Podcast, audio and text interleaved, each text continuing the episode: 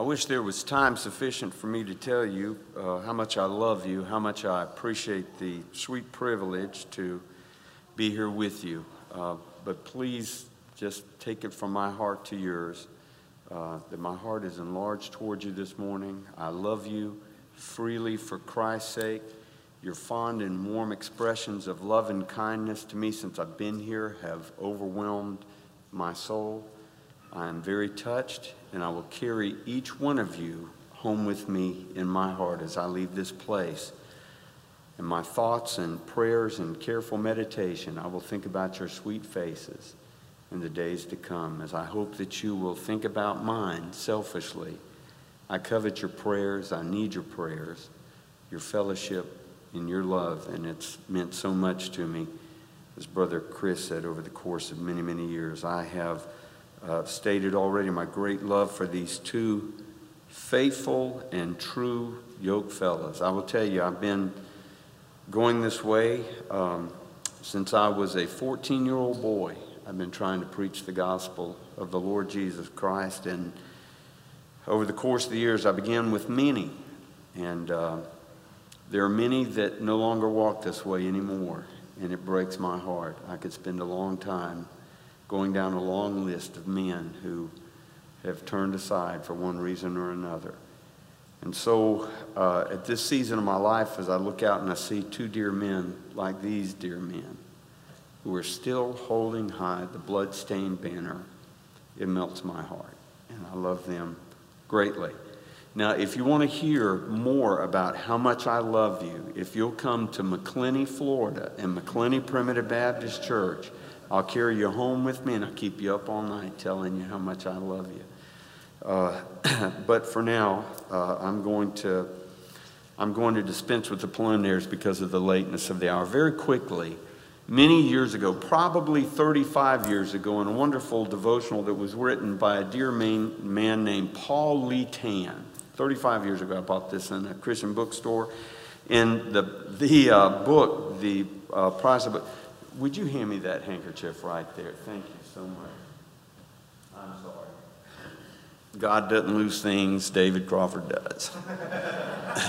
um, 35 years ago, Paul Lee Tan, devotional Christian bookstore, brought home. was worth the price of this story. So, in Madrid, Spain, the largest city in Madrid, Spain, three and a half million people in Madrid, Spain, there was a mother of a young man, the most common name over there for young men, Pedro. Pedro was his name. Pedro struggled as he reached adolescence, and by the time he was a young adult, Pedro done it all, seen it all. He had just broken the heart of his mother and father and uh, had all but destroyed his life. Left home, he was sleeping underneath viaducts, overpasses, uh, living hand to mouth, had been in and out of jail, and his godly mother and father, he had just broken their hearts. And so I think about this story every Mother's Day. And uh, so, as Mother's Day in Spain arrived, his mother took out an ad in the large daily, uh, the large Madrid Daily newspaper. They, young folks, those are things that you they put news in them, and um, I don't know the last time I read a newspaper. Uh, but the Madrid Daily, and went all over Spain. The Madrid Daily went all over Spain. So she took out a large ad as Mother's Day was coming. And so she wrote in the ad, she said, Pedro, all is forgiven. Please come home. I'll be waiting for you at the bus stop. This actually happened. I'll be waiting for you at the bus stop at 8 o'clock on Mother's Day. 8 o'clock in the morning on Mother's Day, Pedro. Please come home. It won't cost nothing. It's all forgiven. It's all over with. And uh, Mother's Day came at 8 o'clock. She went to the bus station. There were 250 Pedros that had shown up that morning. Pedro, shake a bush and a Pedro fell out. It was wonderful. You know, um, I was very interested, and still do remember, there's a place for classical apologetics. There is. There's a place for classical apologetics you know, convincing folks with the right, you know, being able to argue the truth rightly, correctly, and compelling arguments and convincing folks to compelling. That's not the beauty of the church, though. The story of Pedro's the beauty of the church. there's one message that I ask God, please allow me to preach it at least once a year before I die. Every year, please. So today, I'm going to try to share that message with you very, very quickly. So, uh, Luke chapter 15. Then, this is, uh, this is the only charge they could find against the Lord Jesus Christ, by the way. Then drew near unto him all the publicans and sinners for to hear him. That means publicans, the worst form of a sinner. I was a, about 13 years old at a little church out from uh, Florida, Harmony Church. I heard a preacher got up and he read his text that morning and said, Then drew near unto him all the Republicans and sinners unto Jesus. And I'm thankful, the older I get, the more thankful I'm that he takes Republicans too. That's great. then drew near all the publicans and sinners for to hear him. And the Pharisees and scribes murmured. That's the two groups. You got the publicans and sinners on one side, and you got the Pharisees and scribes on the other side. You got the very good folks on one side, and you have the very bad folks on the other side. You've got the righteous on one side, and you've got the unrighteous on the other side. The lines drawn in Luke chapter 15. And they murmured, and this is the char- and it was a correct charge against the Son of God. They said, This man receiveth sinners and eateth with them. And so he spake this parable unto them, saying, and he talked about three things. And this is, this, Luke chapter 15 is about what our attitude should be about things that are restored, and ultimately about the uh, person of the Lord Jesus Christ, who is and what he came to do.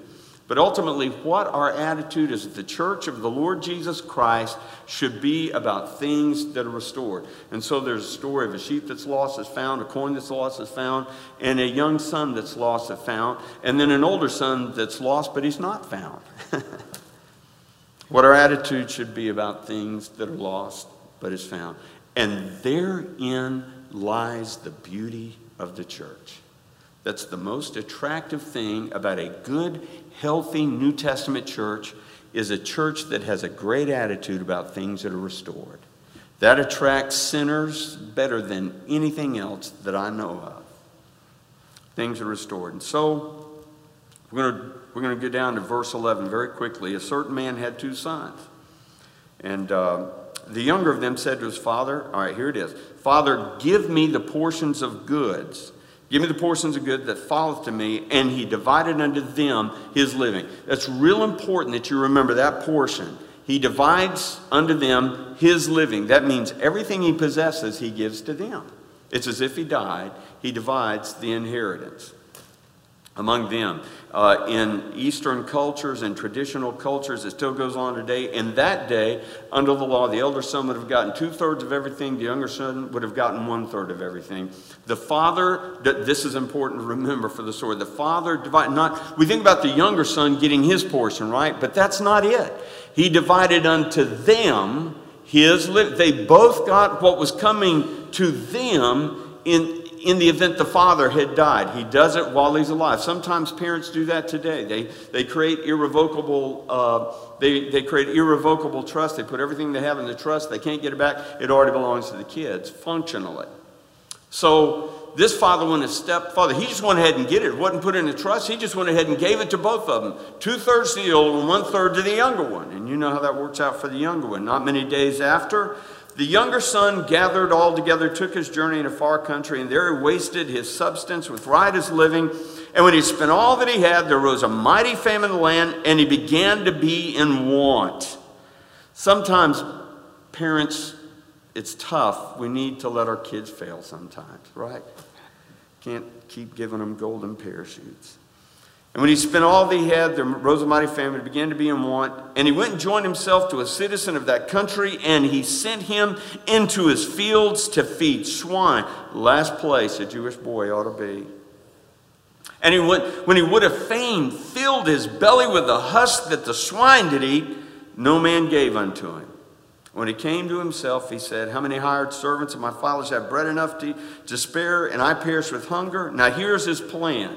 Here's his plan, and it's a good plan. And it's a plan, his plan for restoration is a plan that the rabbis of his day would have agreed with. It was in line with the, uh, with the Talmud. It was in line with the principles of the Talmud whenever it comes to restoration.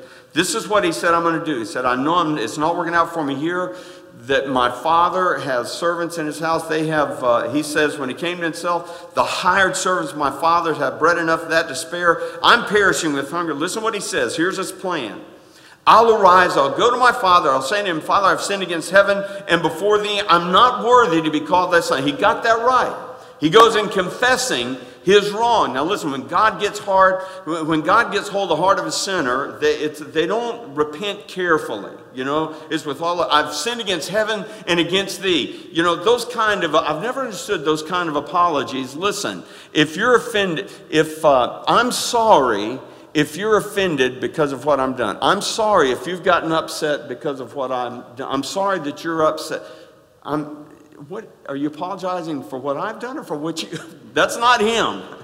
That's not what he's doing. He's saying, Father, I've sinned against heaven and against thee, and I'm not worthy to be called your son. And then he says uh, that he's going to do this. He said, Make me one of, thy, one of thy hired servants. He's got a plan for restitution.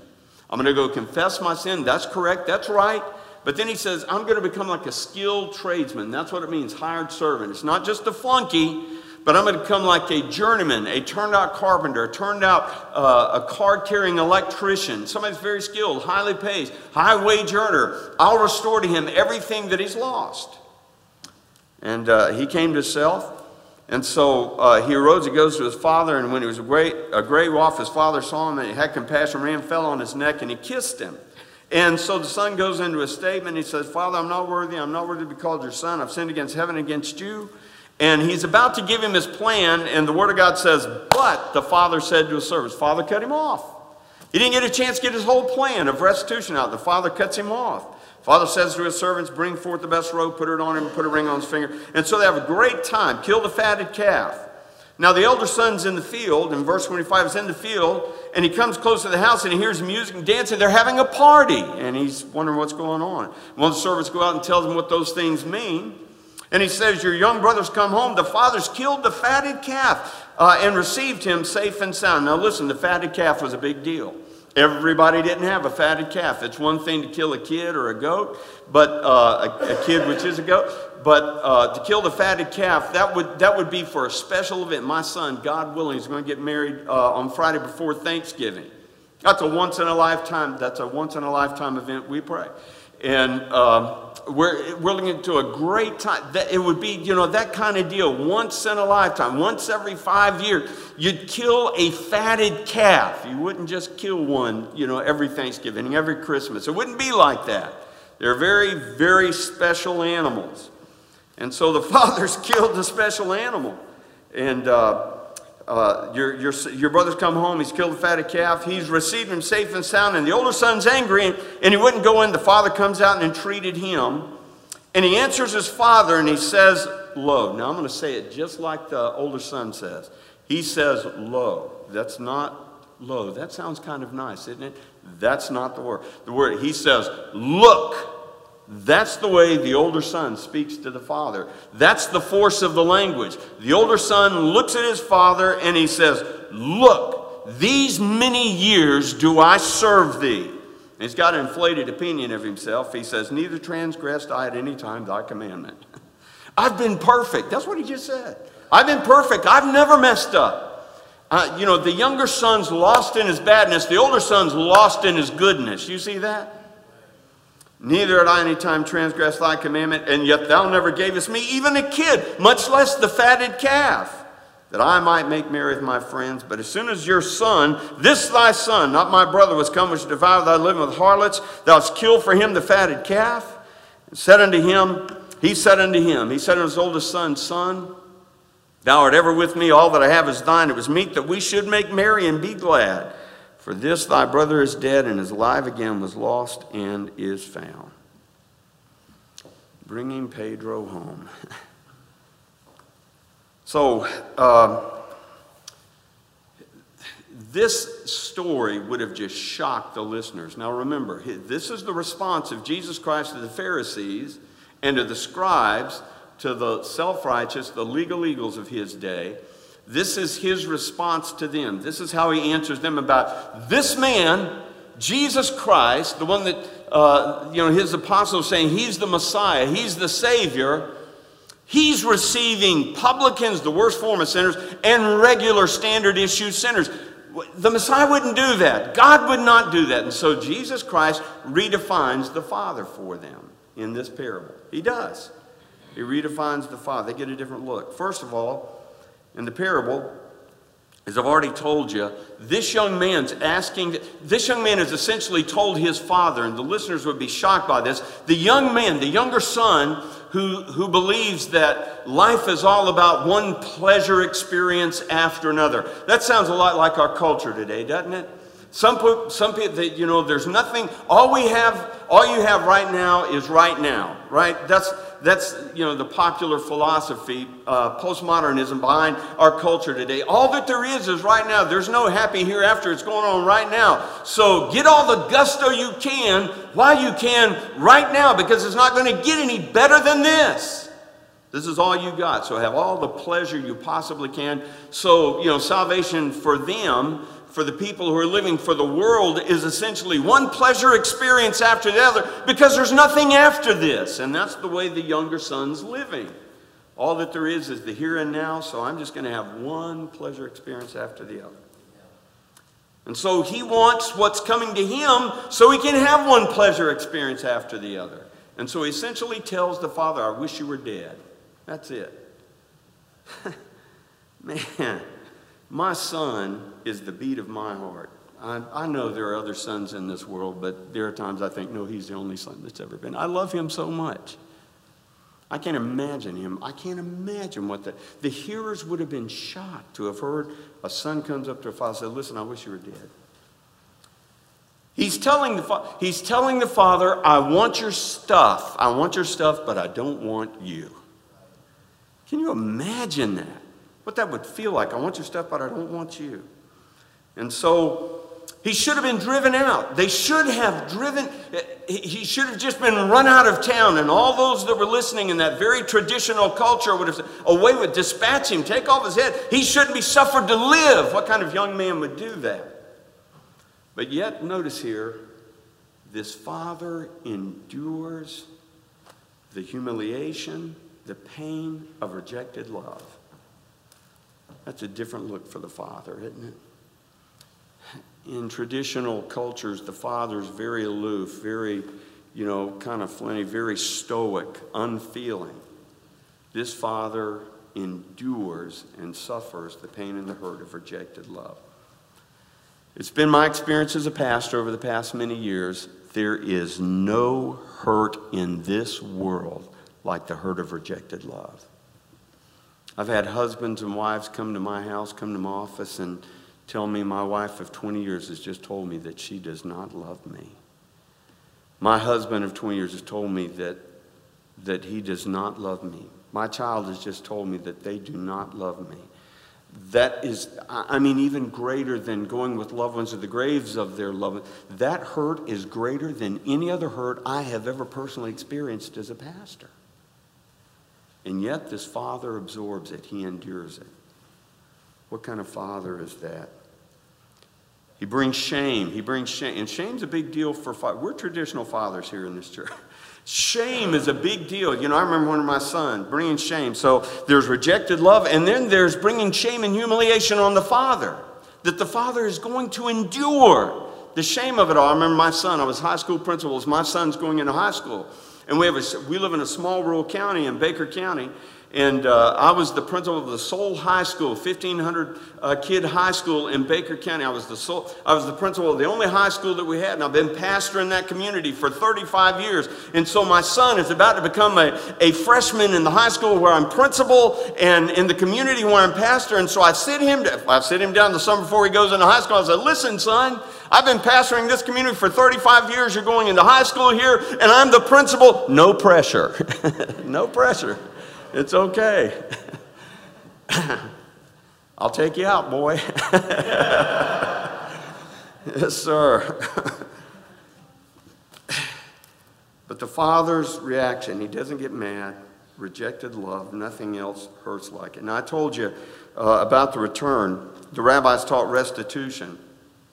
And uh, not so with this. father.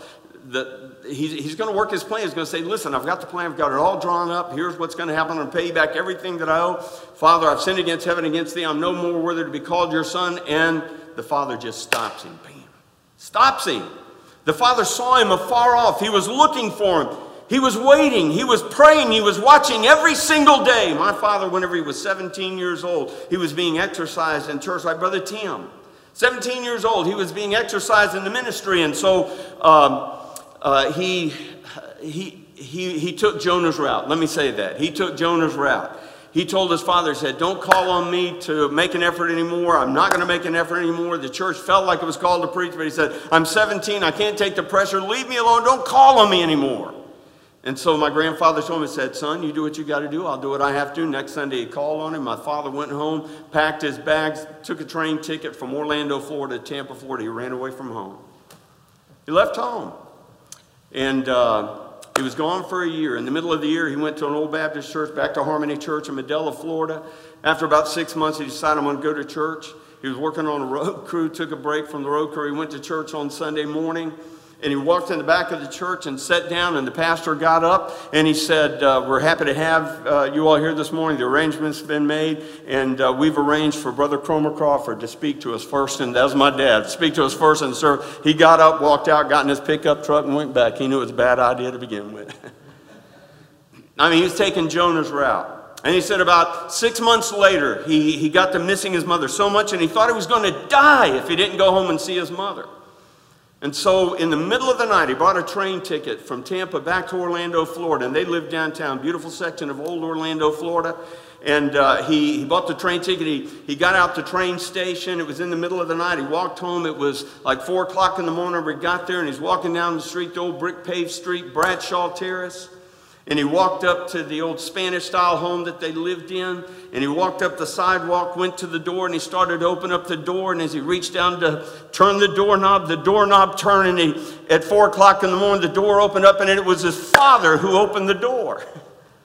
And he looked at him. He said, Dad, what are you doing up? He said, I was waiting on you, son. I was waiting on you. I was looking for you, son. See, that's a kind of attitude. That's, that's a redefining of the Father. That's many people, especially our culture today. God is painted as this gray haired man sitting up in heaven who's an ornery old gray haired man. And uh, there's a, he's got a piano hanging over the head of everybody on the face of the earth, and his fingers over the button, and he's just waiting to push the button to drop the head, uh, to drop the piano on your head if you don't do just right. That's God. That's not the picture that the Lord Jesus Christ gives of the Father. This is a Father of restoration who endures rejected love. And so, it's not, it's not the God of the legalist, it's not the God of uh, uh, the modernist. Jesus redefines him. My Father's willing to suffer the agony of rejected love. He redefines sin. He redefines sin. See, the, uh, the good folks here, you remember you got the two groups. You got the good folks, you got the bad folks. You got the righteous, you got the unrighteous, you got the Pharisees and scribes, you got the uh, publicans, you got the sinners.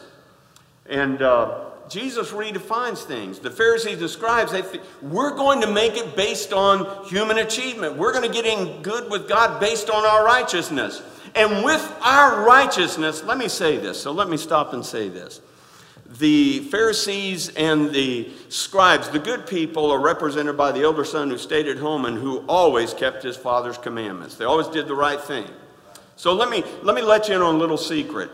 Both of these young men, neither one of them loved the father, they loved the father's stuff. Even the boy that stayed at home. We see that by his reaction. The boy that stayed at home obeyed the father the whole time. He did it not because of his love for the Father. We see that he doesn't love the Father by the way he reacts to the Father at the end. He didn't love the Father, he loved the Father's stuff. At the beginning, they both love the Father's stuff. They don't love the Father. It changes for the younger son. It's not about the Father's stuff anymore, it's his Father. But they, both, but they believed in different ways of controlling the father stuff. And there are some people in this world that believe if I live good enough, I can obligate God to do this for me. If I live good enough, God will give me more stuff. If I live good enough, things are going to go well for me. But let me tell you, friends, it's never been about how good you live, it's been about how Christ lived. Always. Always. We don't serve God in order to obligate Him and to motivate Him to do for us. That's not the reason that we serve Him. And let me say this we can never live good enough to merit all of the blessings of God. Now, listen, they that come unto God must believe that He is. He's a rewarder of them that diligently seek Him. I understand that, but I'm telling you, the basis of your blessings ultimately are not your goodness, they're God's goodness. And Jesus said, if you serve God only for what you can get out of Him, then you're just as lost as the younger brother is. And that's what the Pharisees were about keeping the law so we can get things from God. And they were lost in their sins. So Jesus says you're both wrong, those two groups. the older brother says the good people are in and everyone else is out. Well, the only problem is there are no good people by nature, as the brother preached. Solomon said, There is not a just man. Ecclesiastes 7.20, There's not a just man upon earth that doeth good and sinneth not. Isaiah said, All we like sheep have gone astray. Paul said in Romans 3, As it is written, there's none righteous, no, not one. It's never been about our goodness, it's always been about our Father and His love. So both of them are trying to control the Father's stuff, one by living recklessly and the other by keeping the Big Ten. That's it. So the Pharisee obeys God to get things. And the disciple of the Lord Jesus Christ who sees the Savior, they obey God just to experience God, not to get things. So, why, why, why would a person obey God just not to get things? Because they've seen, listen to me, here it is, and I'm done. They've seen something that have melted. It's not, it's not about pleasure. It's not about pleasure. It's not about the next party. It's not about feeling good. It, you know, it's not about success. It's not about, and it's not about things. It's not about stuff. It's not about getting from God. So why do we serve Him? Because we see something. We see a story. There's a truth that melts our heart. Melts our heart. You say, whenever you see that what it cost God to hear the story is what it cost God to bring you home. What it cost God to bring you. Well, what it cost to bring this young boy home? You say, well, it didn't cost him anything to come home. Now listen to me very carefully on this. We're done. What did it cost? What did it cost to bring this young boy home? Here's the message of the parable. Well, you look at it and say, well, it didn't cost anything. The father canceled the debt, right? It was free. It didn't cost him anything. the kid came home with the desire to compensate, right? Restitution. But the father says no. The father says no. Get the, get the best robe, and that would be a robe that would be an heirloom robe, very pricey, would have been passed down from generation to generation. Put the ring on his finger, precious metal. We're going to give him immediate value. He's dirty, put the robe on him. We're going to cover him. He needs immediate value and worth, so we're going to give him immediate value and worth with precious metal. And then we're going to celebrate his return. We're going to kill the fatted calf. That cost somebody something. His return was not cheap. Now, listen, friends, your salvation, salvation by the grace of God, it's free to you, but it's costly to God. It doesn't cost you anything, but salvation's anything but cheap. It doesn't, so let me say this it doesn't cost the young boy who comes home anything, but it costs somebody an awful lot. And here's the message of the gospel. And at the very end, Jesus gives us a hint of who it really cost. at the very end, Jesus gives us a hint of who it cost to bring this boy home. Whenever he said, he, in the parable, he says that the father tells the oldest son. You remember what he tells the oldest son? When the oldest son says, Well, you never did this for me. You never got a robe. You never got a fatted calf. Never got a ring. Never got all those things. You remember what the father said? Everything I have is yours.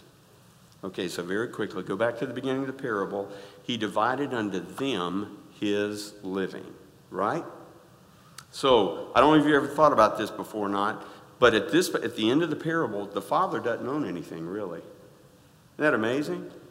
Why didn't the father own anything? Because he's given it to both of his boys. He's divested himself of it. Everything that he had, two thirds went to the elder son, one third went to the younger son.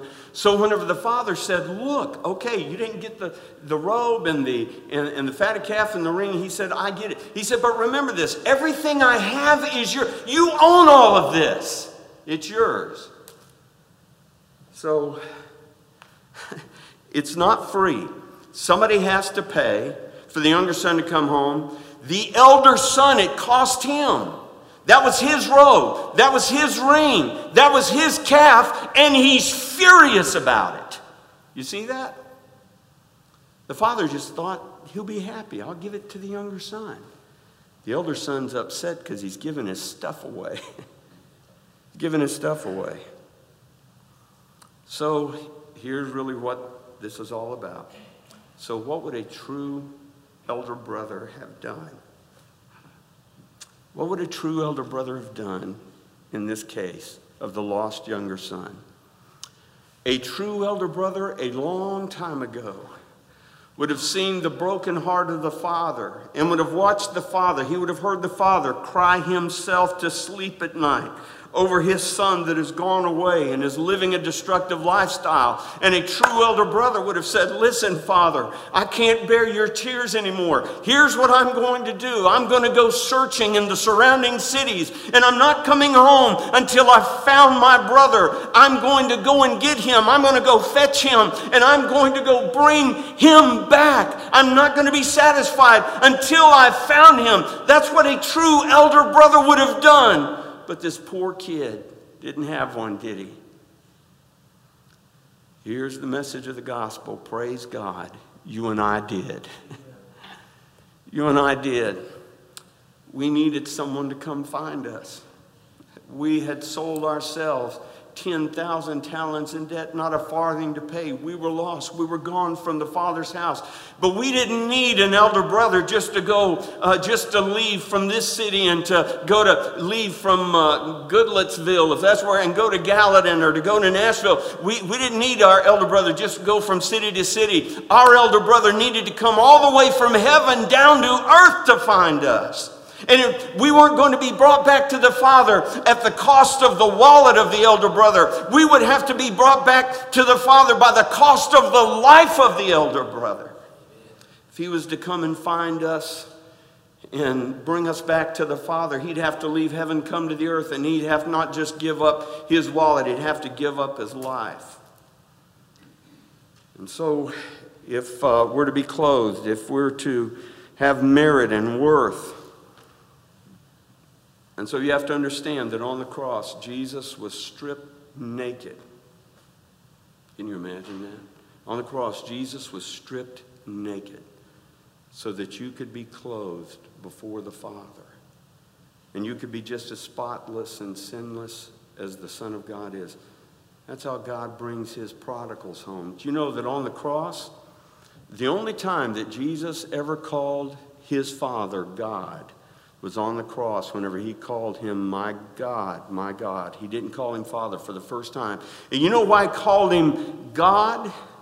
Because fellowship had been severed between him and his he called him god the relationship of father was not acknowledged while he's paying for our sins he can only call him god on the cross so today you and i can call him father isn't that amazing you don't have to be afraid to go to god you don't have to be afraid to go to your Father. Jesus was rejected by his Father, so you wouldn't be. And that's the reason that the Father doesn't wait on you to come up with your best plan of restitution. Jesus already paid it, as our brother so sweetly preached this morning. Your elder brother's done for you what you could not do for yourself. And because everything he had was everything that the Father had, and he shares it with us, he brings us home at enormous expense to himself. That's what it costs to get you back. Now, that's the story. that is the story that drives true Christianity and true service to God. Listen, I am not up here serving the Lord because of anything I'm expecting God to do for me. I'm up here trying to serve the Lord because of what He's already done for me 2,000 years ago. What my elder brother did for me. As I love to say, lived the life that I couldn't live, died the death that I couldn't die, so that I could go to a place I'd never get on my own. You know where that is? My Father's house in which are many mansions. And I had sold myself for naught and lived like a pauper under sin. But thank God now I'm an heir of God and a joint heir with my elder brother, the Lord Jesus Christ. If that does not motivate you to serve Him, I don't know what will. If that doesn't pull at the heart of a prodigal, I don't know what will. It's not what you've done, it's what Christ has done. Don't wait till you get worthy. You'll never be worthy. He was. And that's your right and privilege to come as our dear brother publishes the open door of the church. Don't shrink away. Jesus has paid it all, all the debt you owe. May God bless you and thank you for letting me come and be with you. I love you all so much.